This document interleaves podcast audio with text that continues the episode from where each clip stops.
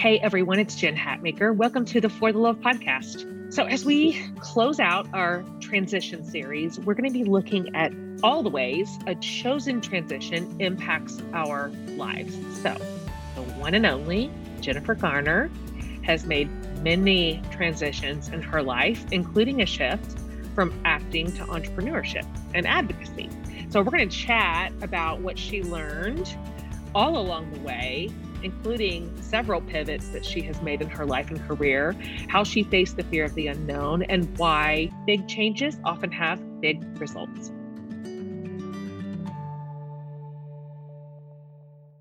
Hey, everybody, Jen Hatmaker here, your host of the For the Love podcast. Welcome to the show. So, right now we are wrapping up a series called For the Love of Transitions. And it has been, for me, fascinating to talk to these incredible people, really all along the spectrum of change. Some of them created change in their lives, some of them experienced change that they didn't ask for and then had to figure out what to do with it. But I've learned so much from my guests in this series. If you have missed a single episode, I am urging you to go back and pick them up. You will not be sorry. So, today you are here listening to the very last episode of our transition series. What a delightful hour you are about to have listening to this little show. Before I get to her, I just I want to say a big thank you to all of the guests in this series who have been role models and demonstrated how it is to navigate these periods of change well. I'm just really sincerely thankful. I heard so many important takeaways over the course of this series, so many things that challenged me and inspired me and motivated me and encouraged me as I've gone through my own changes this year and continue to. And I hope it's been the same for you. And I think it is because I've been hearing from you loud and clear on this series what these guests have meant to you. And so I literally couldn't be more pleased to wrap it up with someone who is not just like beloved to, well, I guess the world, but also has become a friend to our little podcast community. We interviewed her when her movie Yesterday came out, and she's back to talk about what it has been like to deliberately make a change that comes from your heart. Maybe not what anyone expected from you, maybe not even what you expected of yourself, maybe things you didn't see coming, but how to face those down with resolve and with passion and agency over what it is you're choosing and why. And so, of course, get excited, America, because Jen Garner is back on the show. And this conversation is real fun because we are just all in here. Super, super excited to to get to talk to her again. But before we dive into the convo, just in case you have been living squarely, squarely under a boulder, let me give you a little rundown of Jen's amazing career. Of course, as you know, she's been in a zillion movies, like beloved movies from Juno, 13 going on 30, Love Simon, that's a Hatmaker fave, Yes Day, which we talked to her about last time she was on here. And then, of course, Alias. And easy peasy, mm-hmm. Jen's also won a Golden Globe Award, Screen Actors Guild. She has four consecutive Primetime Emmy Award nominations. So it's going okay for her. I think she's doing okay. She's going to talk about this today, but she also decided to mix some things up in her life and started genuinely pouring herself into work with Save the Children and then building this little business into this incredible operation now called Once Upon a Farm. If you follow her on social media, you know all about this.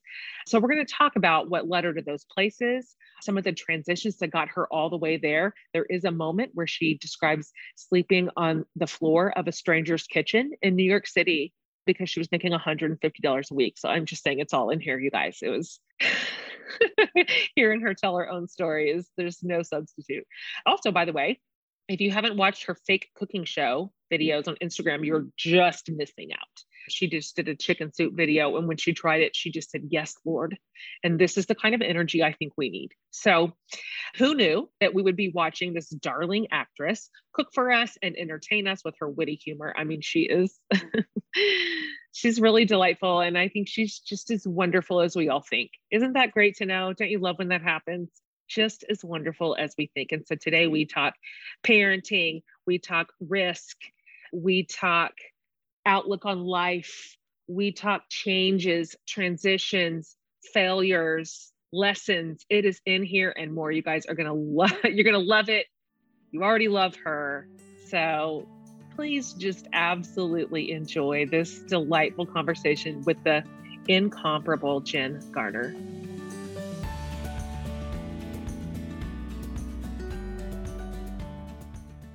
Jen. Welcome to the podcast. Hi. I'm so delighted to see you again. I can't believe that we're not together. That's what's really annoying me that you're having this this Maine experience and I'm just in my dumb old office in LA. Have you been to Maine? I'm sure you have. I have been. My parents are sailors and they did all the islands of Maine and I I met them up there and kind of bopped around islands and jumped into that freezing water and loved it. It's magic, isn't it? Like I'd never ventured this far up to the corner and the sailor people are mm-hmm. real people. Like I didn't realize your parents were sailors. Did you grow up on boats like that? I grew up, my dad, you know, my dad's an Aggie. He grew up in, well, in Baytown, Texas. And then he would go to Galveston and do these sailing regattas on these little boats. And he just, it really defines my father, his love for the ocean. And so we had a 23 foot, a 23 foot boat, sailboat that we shared with another family. So every other weekend, it was ours. It was in the Chesapeake Bay. We were in West Virginia. That was eight hours. We would drive eight hours every other weekend to get on that five of us on a 23 foot boat to go out. and sometimes we would do all of our vacations in the summer, you know, three weeks, two weeks. We really hunkered down on that boat. So I have I know togetherness. Every, every crab cake spot, every ice cream up and down the Chesapeake Bay, every river, Tangier Island, all Smith Island, all the little nooks and crannies. I love it. Uh, it's so dreamy. Like I get it now. I get the magic.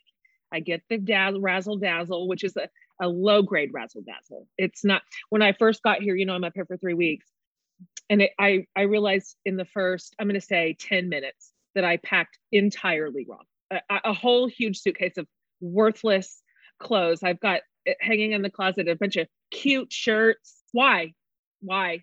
I've worn this same long sleeve baseball t-shirt I think 10 days being there. I, I really misjudged. It's a laid back, casual, super friendly vibe that I just I wasn't expecting it.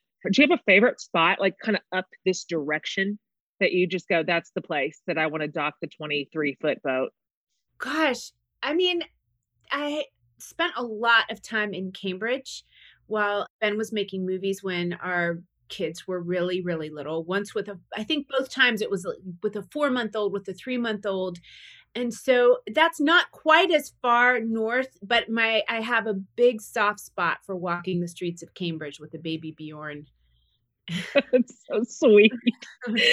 Those little flashes of memories from the yeah. baby days. They're so foggy. They only come in patches. I know. You know, I had my you and I had kids in a similar I had my boom, boom, boom, three in a row, two years apart all. Ugh. And it's such a, a, a hazy fog. Mm, I mostly I look back on it with rose colored glasses, which memory gives you that luxury. But yeah, you, I do. Re- you know, I don't remember the first year of my third child's life. I think I think I was so overwhelmed. I barely remember the just the entire first year. I don't know. I I think I shot Dallas Buyers Club at some point in there, but other than that, I I was just in a fog. an absolute fog. I am so happy. That was right when I had my third kid. That was 2002, and so that was right when normal people started having phones in our that we put in our pockets and they turned out to also be cameras. And so i was so happy for my new fancy expensive camera phone that i could snap a few pictures of caleb because also i can barely remember him actually being born out of my body. I mean it's the whole thing it's just like it's just a haze.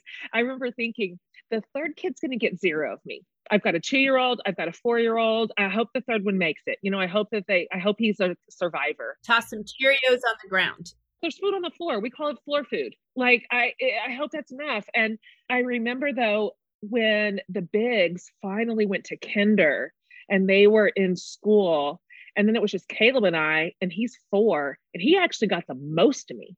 I looked at that kid when he's four years old and the bigs are out of the house. I'm like, well, what's your deal? Hey, what can we do?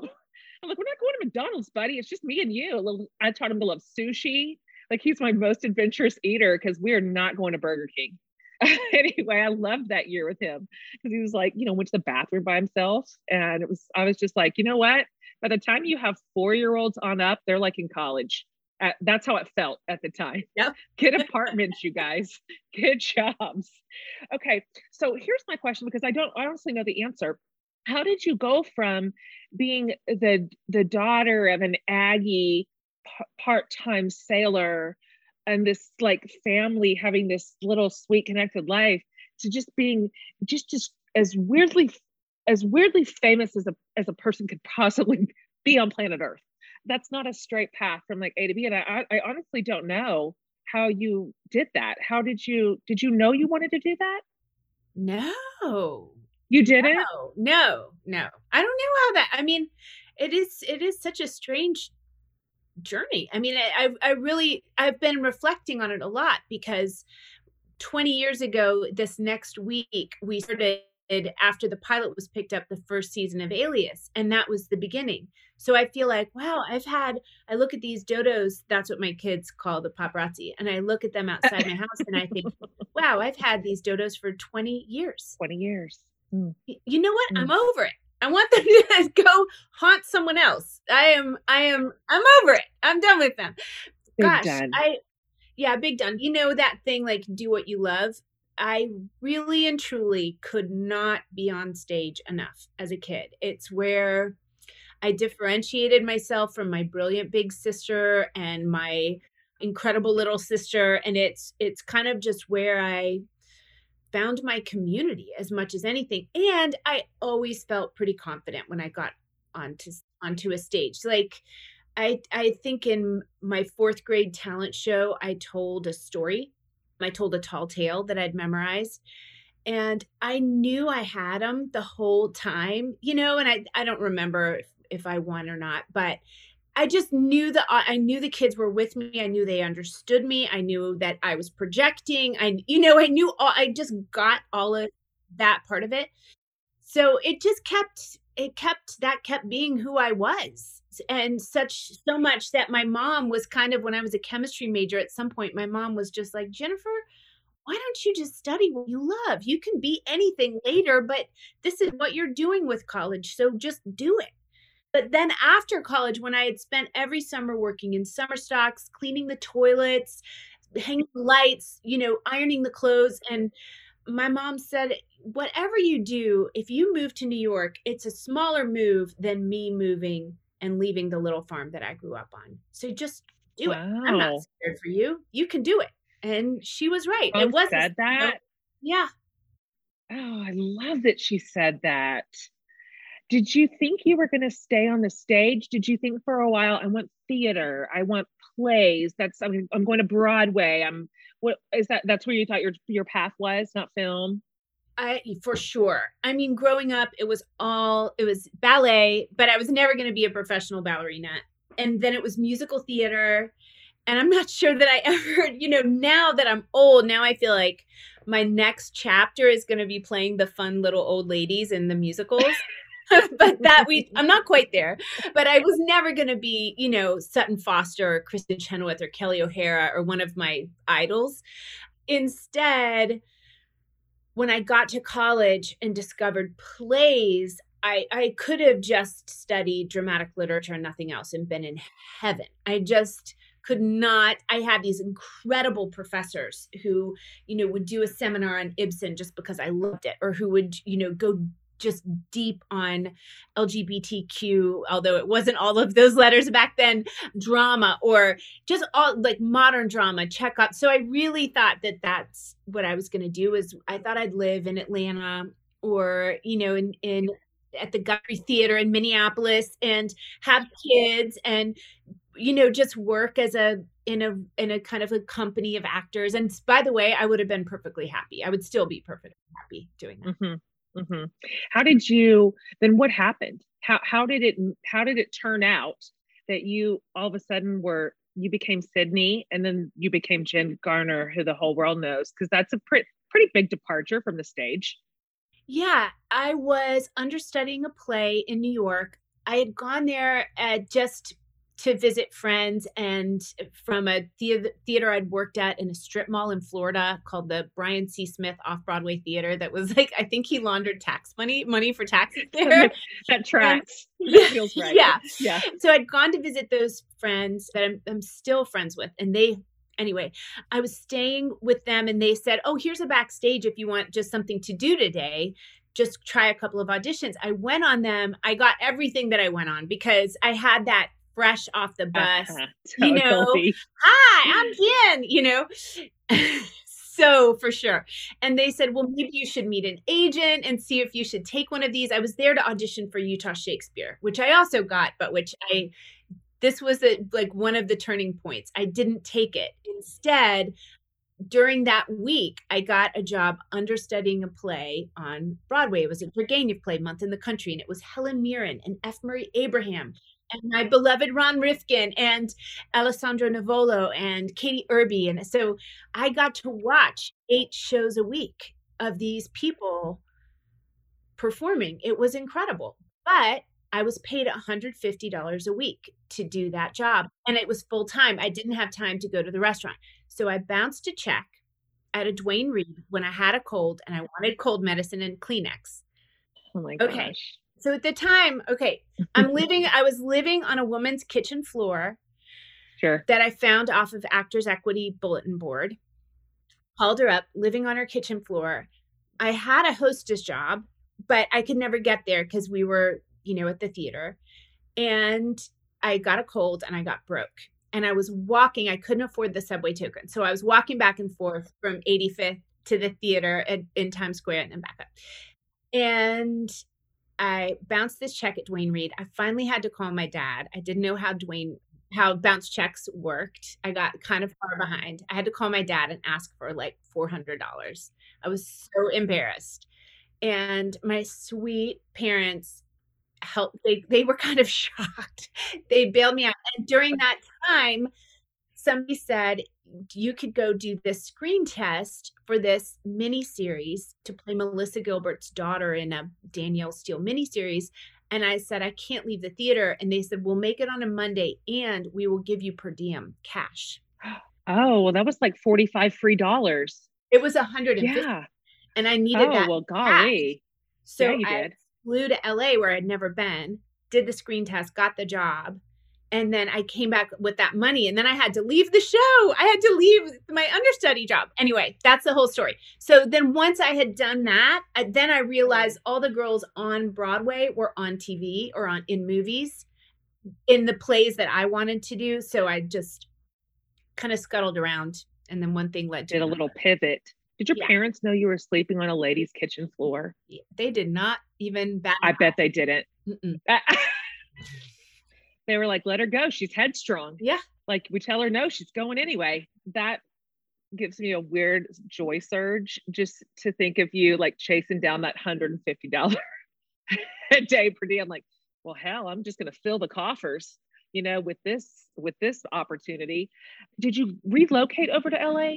Really at that yet. point? I stayed in okay. New York and I actually I worked a lot out of New York when I was I mean after every audition I was starting from scratch every time because I I had I knew no one I knew nothing I'd never been in front of a camera I didn't want to be in front of a camera I didn't I remember Melissa Gilbert sweetly saying to me, you know, this is a mark, this is a call sheet. This is now we're going to turn the cameras around. She explained she taught me. She was my filmmaker. Wow. That's so sweet. to say this is a, a question you would ask the first AD. This is I mean, she was really so generous and kind. Yeah, and then from there I just kept almost getting these plays. And then I just kept getting like a Hallmark Hall of Fame miniseries or Hallmark Hall of Fame, whatever. And so, yeah, it just, kind of headed started up way. the rungs. Yeah. So that's I love to know that because at this point, then you have really kind of done al- almost every kind of thing, every kind of show, every kind of TV, a mini series, a huge series, film, action. I mean, there. I'm trying to think of a genre. Is there a genre you haven't hit? Scary? I haven't done a musical on Oh yeah, musical. film and I haven't done a thriller because I'm too susceptible to them.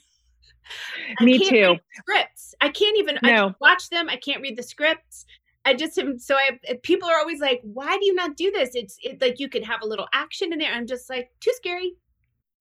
I love th- I love this. That's my, my favorite thing so far that you've said because I have an irrational fear of scary things and scary movies. And two of my best friends are in Mexico right now, and they were telling. I was asking them, "What am I going to watch at night when I'm by myself?" And they were like, "Here's a new show.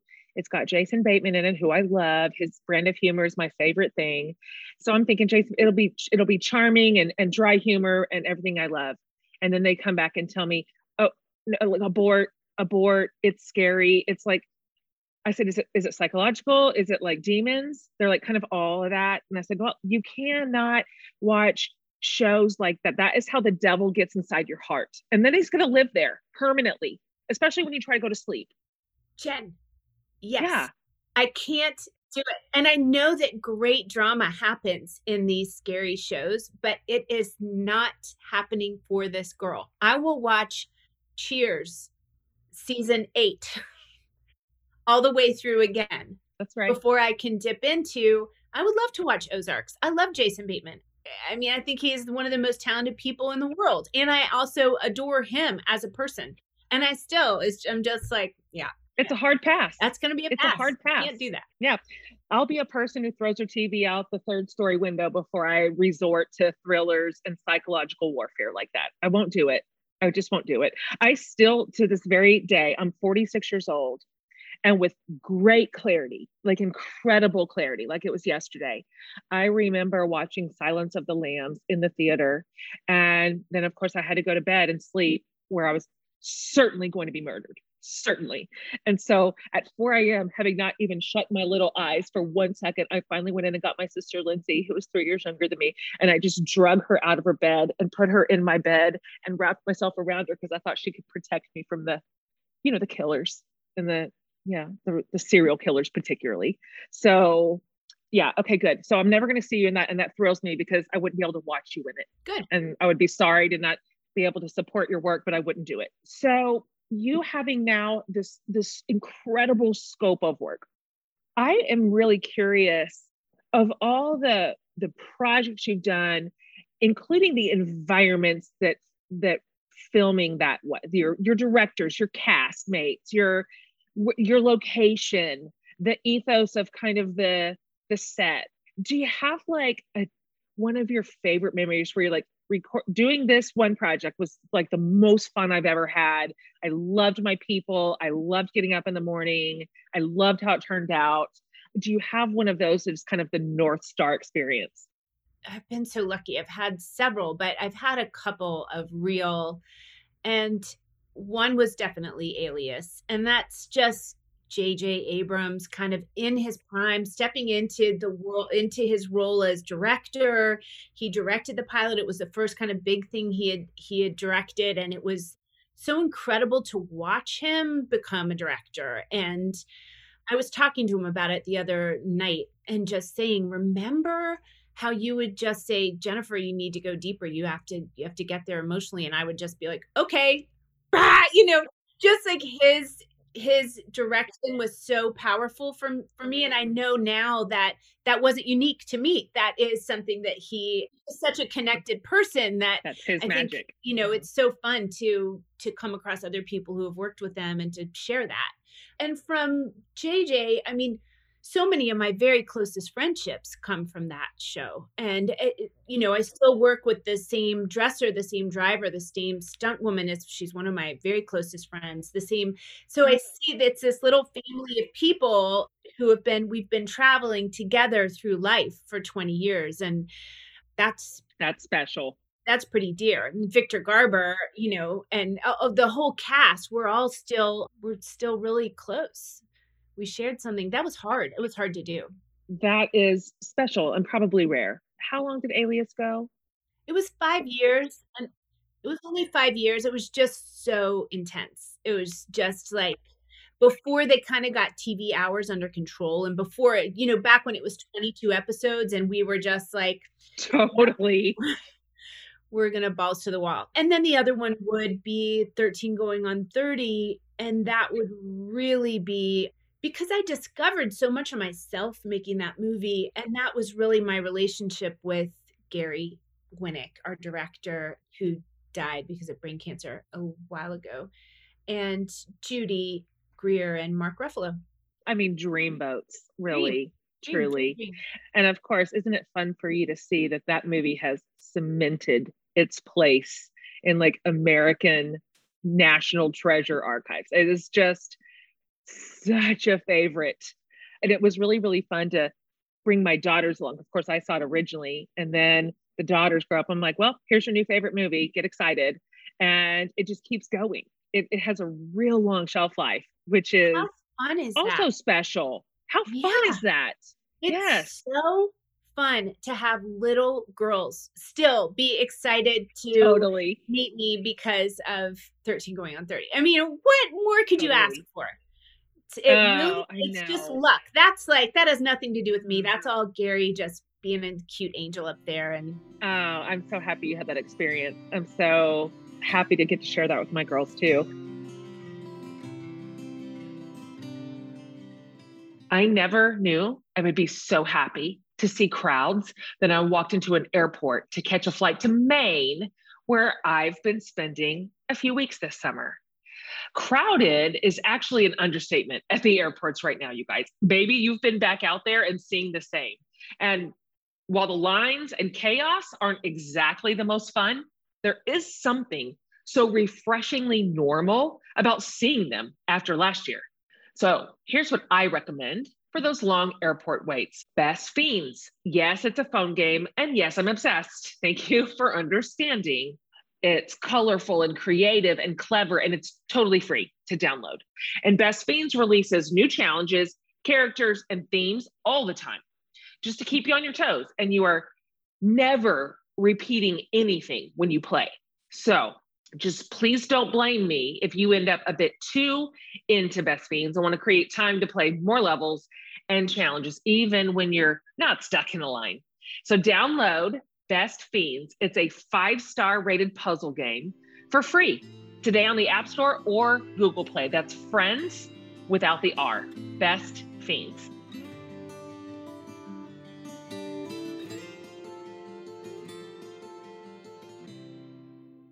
It's no secret that I think therapy is such a hugely important part of life for all our lives, really, no matter what season we're in. I am at my own best when I stay committed to my regular therapy sessions because even the good, bright, or delightfully carefree times need attention, not just the darker ones or the ones where we find ourselves in a deep chill of hibernation. But what you may not know is that I meet with my therapist virtually um, online counseling works so well for me because I can do it from home. I don't have to get dressed up, get in the car, get stuck in traffic, look for parking to make my appointments. I just turn on my computer and boom. That's one of the big reasons I love BetterHelp because it is professional therapy that is fully virtual and online. Their licensed counselors have a broad range of expertise categories, like specializing in everything from depression, stress and anxiety, relationships, trauma, anger, family conflict. So you can start communicating with a therapist in under 24 hours and you'll get timely and thoughtful responses. Plus, you can schedule weekly video or phone sessions. BetterHelp is also committed to facilitating great therapeutic matches, and that's why they also make it easy and free to change counselors if needed. I cannot encourage you more in this for whatever season you're walking through. BetterHelp is such a good, good way to get started. As a listener, you'll get 10% off your first month by visiting our sponsor at betterhelp.com slash for the love.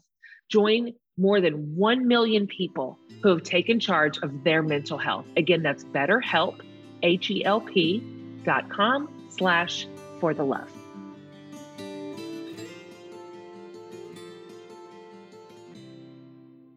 I really am super interested and proud of you for this new season two that you've added on, this new layer of Once Upon a Farm and your work with Save the Children. And I'd just like to hear you talk about a little bit what drew you here. I'm curious how these have found their way into like the beating core of your heart because it seems like they really have. For sure. Well, Save the Children, I went looking for. Both of them I went looking for, but I'll start with Save because it's been around the longest. And I really wanted to know who was helping kids like my mom you know, who grew up poor in Oklahoma or like the kids I'd grown up in, with in West Virginia, who was helping them get a leg up and have, you know, I, I know we were very clear that our lives were shaped by our parents' just education and that education changed their lives and changed the trajectory of ours and what was possible for us. And it just bothered me being little in West Virginia and seeing kids that I just thought, I I know that she's smart. So why did she get held back? And I can see that his the front of his shoes are cut open to make room for his toes. And I can see it. There's something very not fair here. So once I did have a voice, there was just like it finally came back to what can I speak about with the most authenticity and what can I where do I connect to and can I I guess I I was pregnant with my second daughter. And so can I, as a mom of little kids, really service an organization in Africa? That too, you know, because how you do anything is how you do everything. So I wasn't going to just put my name on something and I and I wasn't gonna I, I didn't I'm not good I wasn't good at just being like I'll see you kids I'm gonna go to wherever for a couple of, you know I mean God bless everyone. That is not something that I thought that I would be good at doing. So yeah, so I hunted down what organization was really doing work in rural America and Save the Children all over the world. Our our whole global goal is to help kids where no one wants to go and where no one's helping them. So we are in Afghanistan. We do we're always in the middle of the Ebola crisis. We're always in the middle of, you know, like catching kids as they're leaving Syria and and we're in those refugee camps and we're in disasters and where we are hand in hand with the Red Cross and just kind of one of the leading organizations helping kids in the whole world. And in the US, the work is so beautiful. And it's almost unknown because we're in the little tucked away corners. Totally. I think like food insecurity and poverty in America, it's it's a little bit invisible because we want it to be you know we choose what we look at and so it is in some ways easier to look across the globe and see it somewhere else in a country that is so differently cultured than ours or with such obvious distinctions. But the food insecurity in America is high, high, high, high, high, high, which of course you know. Of course, it's really high. And also, we're talking about kids who, by the time they enter kindergarten, they are so far behind. And it's so hard to grasp because it's like, what do you even mean? Why would you be behind going into kindergarten? But when you're in the homes and there is no talking, no babbling, no there's there's the when you see if you think about the times in your life where there's so much stress you can't see out from under your own eyelids to to get things done and to be your own engine, take that and then times 10 it because you're alone and you have no experience other than being isolated in poverty. So, where is food coming from? There are drugs around. Where are you going to sleep? Pipes are bursting and the the broken steps outside your home are frozen. So it's just problems compound upon problems. And then the country is judging you because we're a pull yourself up by the bootstraps country.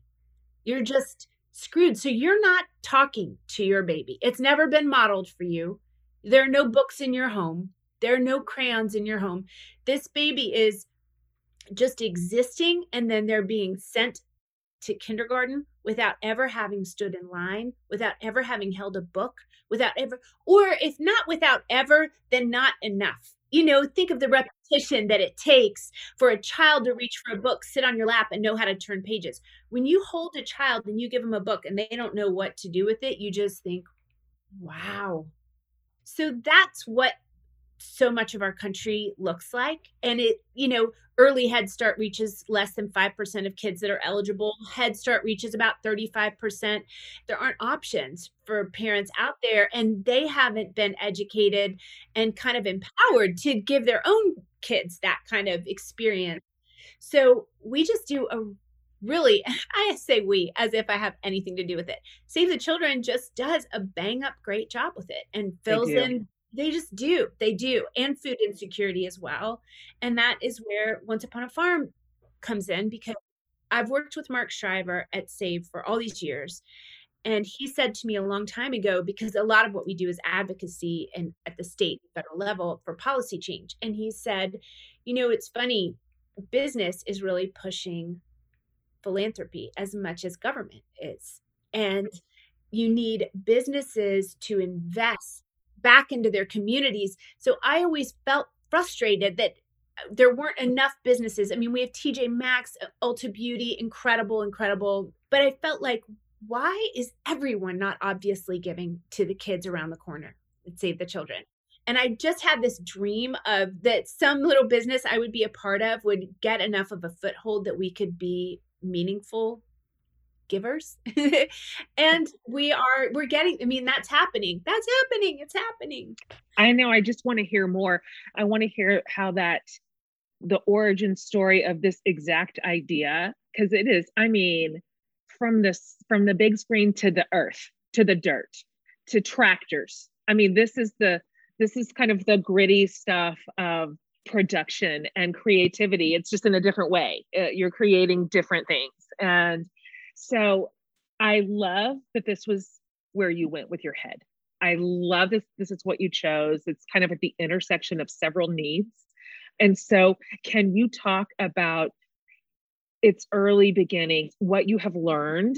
Because it's meaningful work to to turn the soil and to grow beautiful things. It's it's so metaphorical, it's so physically transformational, mentally transformational, and then obviously communal transformation, which you're putting it towards. So I just kind of want to hear you talk about it. I gardened, I grew like tomatoes and such, and peppers and okra for years in my little backyard.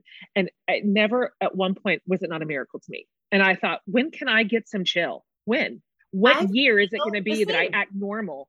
Yeah by the way, I've lived in California for 20, I don't know, over 20 years, I think, a long time, 24 years.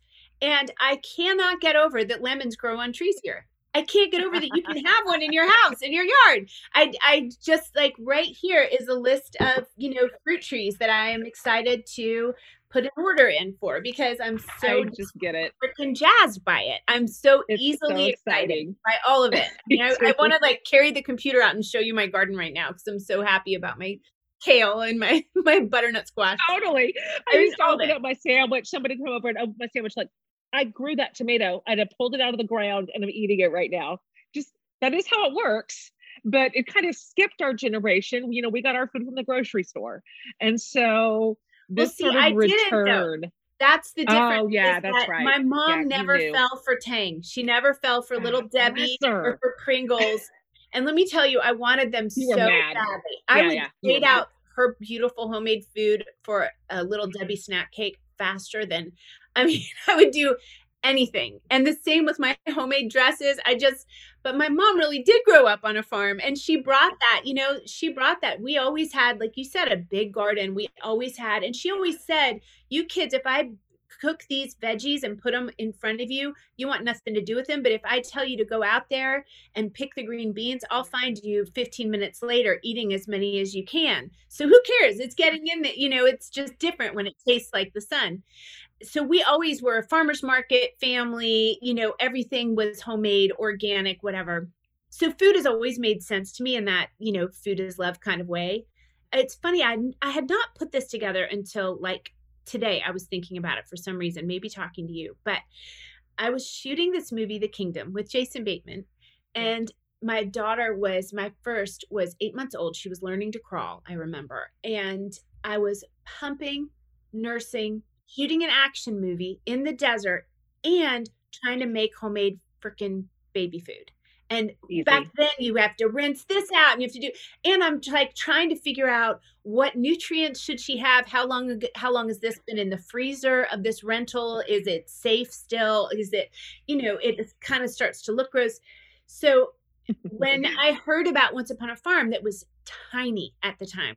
And then I met John Foraker, who was an, an angel investor, and he and I had this incredible first conversation. He was he had built Annie's. He was now working. He had sold Annie's to GM. We all know Annie's, and I kind of was like, "Why are you into this tiny company?" Because I'm I'm kind of into it. And he said, "Why are you into it?" And I said, "I'm into building a company that helps accessibility for all kids to this level of nutrition." And uh, granted, you have to build the company and the, and you know work on that. And he was like i'm into that too. And he left his company and we shook hands and said i'm in if you're in and that was it. Oh my gosh. How long ago was that? That was 2017 so what's happened with it since? Like at 2017 this is what it looked like and in 2021 this is what it looks like. Yeah. It's pretty crazy. It's so fun what's happened is that we've gained the trust of moms across the country and that we have little kids who have grown up you know reaching for our the farm or the little barn on the front of our our food and and have grown up without sugar I mean, oh my gosh, when I think of the sugar that I gave my kids, they have we have no sugar added. We are totally plant-based. We are totally organic. We are clean. We have the purity award every which way to Sunday. We are yes, still baby. That'll always be a huge part of our DNA, but we are kids, we are right there in the lunchbox where I've dreamed of being forever and just growing like crazy. Like That's in the, in the it's it's just really fun and officially partnered with Save the Children. And we do have a WIC line to make sure that this level of nutrition is available. And so we've been kind of flipping state by state, trying to flip states because so few states even accept organic baby food or kids' food Make it make sense. It's so crazy. Yeah. So working on that, working on making sure we're in, we're in a variety of retailers that with a variety of pricings and you know, it's it's all learning for me. I didn't know I'd never taken one business class. I didn't know anything. Yeah. Yeah, running a business is a whole deal. I can only imagine how you, because you can strike out with vision. I'm like that. I'm a vision person. I'm big ideas. I'm a 35,000 foot view kind of thinker. And then it turns out to execute all that as a business person who has staff and that sometimes my team has to come to me and be like, so we've got a bottleneck and the bottleneck is named Jen Hatmaker. And I'm like, okay, yeah, because that's a whole different muscle to flex. Have you learned to love the business part? Because some of it is not as fun as the idea part or as the results part. I love the results part. That's my favorite space on the spectrum. But the, the middle part is a lot. Yes, uh-huh. there was a moment there where we just had a couple of rough meetings at retailers. You know, at first, like, John and I would be in these meetings all over the country talking to retailers about our food and we're educating you know why we need to be in refrigerated what the difference is why are we all into Freshpet and we think it's normal and we've allowed there to be a refrigerator in the pet food aisle. And then meanwhile for our little babies we're still basically feeding them cat food. Like why why is this? Why is this hard?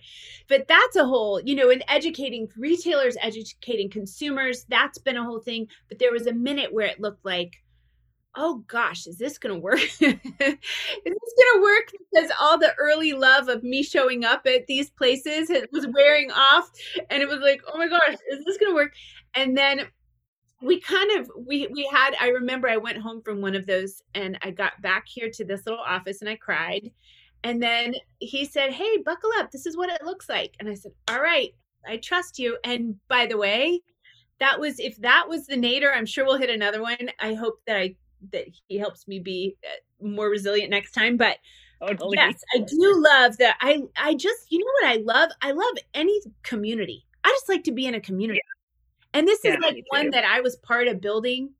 And so I have all these buddies, you know, and I get to like ask them questions and they have to answer. That's right. That's right. And there's something about the the buddies in the bunker with you. When you sort of started from square one, when you're just flying across the country with your zeal and you know, and then the shine wears off the penny a little. And but you still got your your guys, you've got your people. I love those people. I, I hang on to them for dear life. I'm like you, I have all my same people from forever. There's no hope for them. They can't leave. They cannot escape my clutches. I won't, I won't have it. It's so special to build something beautiful with people that you love that you can trust, that love you, that kind of grab you by the hand and pull you forward. Because I, I can be not resilient too when things wobble. My outlook on life in general is just glass almost all the way full, almost. And me so too. but the, a wobble dips. Yeah, a wobble yeah. is almost harder for me than just dumping the glass out. Yeah, I know what you mean. I want to ask you this as we kind of start to wrap it up here. This series on the show is about transitions and I've talked to you a lot about moments in your life where you have kind of moved from this to this, from this to this, from this to entrepreneur. One thing that you and I both know at age is that at this point, we encounter these constant transitions in our life, and some of them we choose, and some of them we don't. And yet, there they are for us to figure out what to do with and how to manage and how we want to move through them and come out on the other side. And so, um, it's kind of a, a large question, but when you look back, can you say, is there a, a particular transition when you moved from this to this in your life, whether you picked it or didn't, that stays with you, that was super impactful to you, that really taught you something? It was a big teacher for you. And then what you ended up ultimately being grateful for. I don't know how you do with change, but change for most of us is hard. Change is hard. Yeah. Change, uh, I mean, I have a tendency to kind of or I did when I was younger. Like I leaped into moving in living in New York before I thought about living in New York. And then I leaped into moving to LA and then had to absorb that wait a minute, I just left this all behind. I live here now. I live here. I don't know anyone. That was actually that was probably Huge. that was a big transition for me because I didn't realize I had built a community for myself in New York. I I had casting directors who were rooting for me and pulling making my life better. I was part of you know a group of just up and comers yeah i was kind of i was thriving there. And all of a sudden something brought me out here a pilot or something and i had moved enough furniture you know like the secretary my parents put in my room one sunday morning while i was still asleep that I've had everywhere i've lived since then and so it, suddenly it was in LA and it was like, oh, well, if this is here, I live here. and I didn't like it. Code. I didn't like it and I was stuck and I couldn't afford to go back. And I just was like, I remember giving myself a talking to and saying, you can either figure out what you like here and do it every day. So for me at the time, it was yoga, which I've never done since, but and it it was hiking and it was farmers markets and those things I did religiously. And I said, you can either do that and start to invest, or you can get over yourself and leave, but you may not complain about it anymore. Wow. How old were you when you moved there? I was 25. Yeah. That's pretty young to set out without a, a community to kind of fall on. You were really wise to know what to reach for. If it wasn't people, what else could it be? I mean, if it wasn't success yet, what else could it be?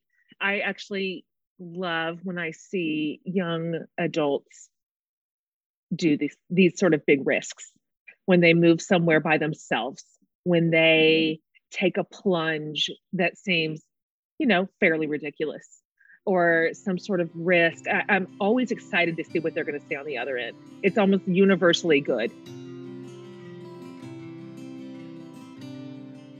I have been in my kitchen a lot this year working on my cookbook.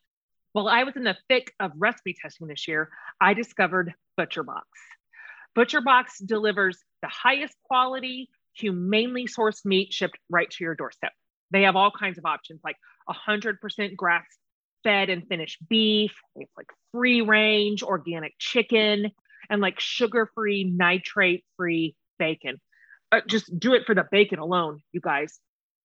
My boxes always include their bacon, plus ground beef, for like weekly burger nights and sirloin steaks, strip steaks, chuck roast, chicken breast. It's literally the best tasting best quality meat I found anywhere. Plus, it saves you a trip, like multiple trips to the grocery store. Every butcher box box ships with nine to 11 pounds of product, all packed fresh, shipped frozen, and then vacuum sealed, making it super simple to either store in your freezer and just grab later if that's what you want. It's it's backyard barbecue season, friends. So now is the best time to stock up. And Butcher Box is going to help you celebrate summer with a surf and turf deal. So right now, they're offering new members two free lobster tails and two free ribeyes in your first box. It's easy to sign up. Just choose between four curated box options or a custom box that lets you choose your favorite cuts.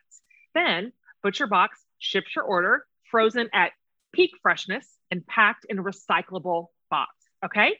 So remember, Butcher Box is giving you two five ounce lobster tails and two 10 ounce ribeyes for free in your first box. You can get this special deal when you sign up for a new membership at butcherbox.com slash for the love. So that's butcherbox.com slash for the love for free lobster tails and ribeyes in your first box.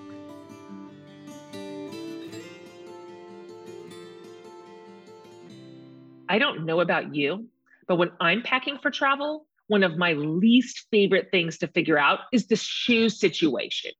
They're so bulky in suitcases, and you have to bring your comfy pairs and your cute pairs both, and it just all takes up too much space. That's one of the reasons I always bring my Rothy's when I'm traveling because you feel like you are walking on clouds. So, yes to all of this. If you're a Rothy's pro like me, have you checked out their handbags? And here's one more thing Rothy's just launched a new men's shoe line that is also intentionally designed with an artisanal level of detail and created with nearly zero waste, just like all their products. Rothy's reduces their footprint literally by crafting shoes and handbags out of sustainable materials like hemp, as well as thread made from 100 million plastic water bottles. To help you welcome summer in style, Rothy's is doing something special. They gave me the chance to share this super rare opportunity with you for a limited time. So, through August 1st, 2021, you can get $20 off your first purchase of $100 or more at rothys.com slash for the love. So that's Rothys, R O T H Y S dot com slash for the love. Trust us. You don't want to miss this. Head to rothys.com slash for the love to find your new favorites today.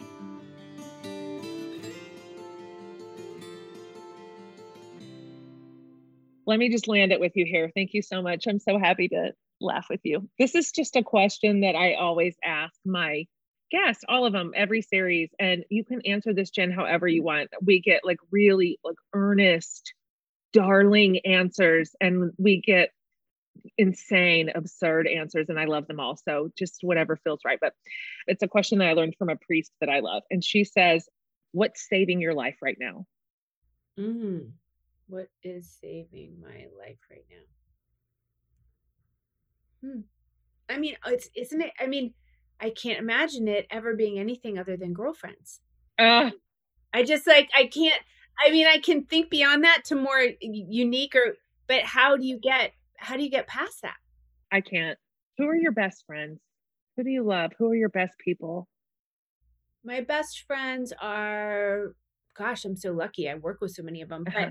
Nicole King, who I've worked with for 22 years since she was a baby peanut, and we raise our we raise our kids together, and she's like, you know, sister and Karina, who is my kid's godmother. She was my roommate when I finally got off the kitchen floor and into a real apartment. We we lived together in New York for those precious years, and I have two sisters. And yeah, me too. And then my house mm-hmm. is populated with these incredible witchy ladies who are my like my sisters and they are to each other, which is also so beautiful aside for me. And so I get to, you know, be with Mo oh. and Noel and Cass. It's so great. Yeah. It's so great. I love women. I would just I would just waste away in this world without my women. Yeah. Yeah. The I girls in my life. My my best friend from college, I think her real name's Laura Perrin, but I call her Grande. Grande just said the other day, I'm flying in to have dinner with you, period. And I'm leaving. I'm flying from Kansas City to sit across from you and have dinner, and I will be leaving the next morning. You can't see and me. you will be having no choice. I will see you tomorrow. Mhm. but she did and it didn't it didn't come with like and i want three days and what do you want to do and it was just like this is what we're doing and i'm leaving and you don't have you're not dealing with me more and it was like it was the biggest gift i can't even imagine I love this so much. You know, I'm up here by myself for these months. I've got two friends in Mexico for a month and one still in Texas where we live. And we were just texting each other right before you and I hopped on here. We are sisters, truly. And I just said, this was just a terrible idea. Like, are we going to have to reintroduce ourselves when we see each other in August? Do we need name tags? We all live within 0.1 mile of each other, the four of us. That we just said, this is this is a not natural. We've chosen an unnatural path. I'm like, we really, we, this is terrible planning. I mean, I miss my kids, sure, but it's my girlfriends that I'm sending the memes to. Like, I'm dying. I'm dying without you. Please fly here. Thank you for saying that. I've never had anybody say that. I've had a lot of episodes and I've never had anybody say girlfriends. And that's my favorite thing in the world. thank you for this jen i loved it i loved Yep, it loved it. Loved it. See you later it.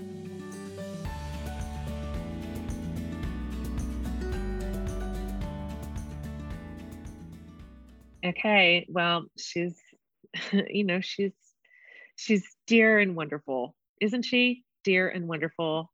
Just, I love when incredible success happens to genuinely good people. It makes me so happy as if it happened to my own self. And Jen is one of those people.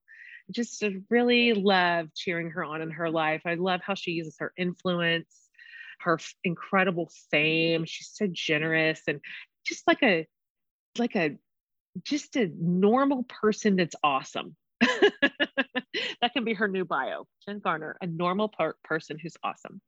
I hope you loved that. I hope you loved this whole series. I loved the transition series. Our guests in this series have meant a lot to me. And really, I needed them, I think, right now at this exact moment. I needed what they had to say. I needed their wisdom and what they've learned and where they've gone and where they're going, and just feel really filled up to the brim after getting to host this series. I hope you loved it too. Go back and pick up any ones that you missed because you will not regret that. So, okay, you guys come back next week when we kick off a whole new series you're going to be excited about. You are going to enjoy. You are going to be moved by. We have an all star lineup. And so it's just so fun to get to do this. I love it. I love it. Laura and her crew loves it. Amanda loves it. We love serving you like this. So happy to bring this to you week in and week out, you guys. Thanks for subscribing and rating and reviewing and sharing all the wonderful things you do to make this podcast like so so special and beloved. You are the best community. All right, everybody. See you next week.